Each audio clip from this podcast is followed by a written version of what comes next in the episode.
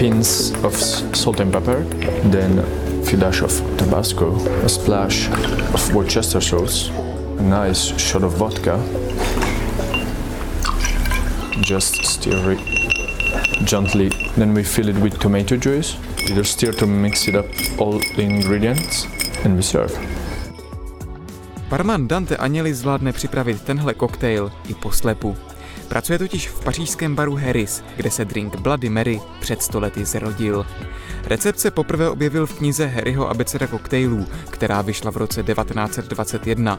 Vydal ji Harry McAlone, který v baru pracoval jako manažer a vrchní barman. It was um, invented by a guy called Fernand Petiot, a French guy who um, eventually would um, go um, in New York afterwards and make the, the cocktail even more popular. Jak se koktejl zrodil, ale není jasné dodnes. Existuje několik legend, které jeho původ vysvětlují.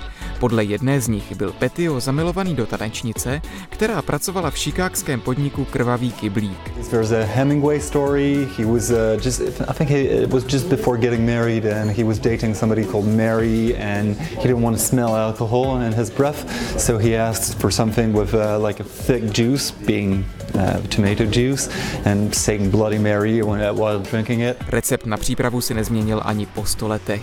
Stejně tak se nezměnilo ani místo, kam na tento drink lidé chodí. Každý rok v baru Harris namíchají až 12 000 krvavých Mary.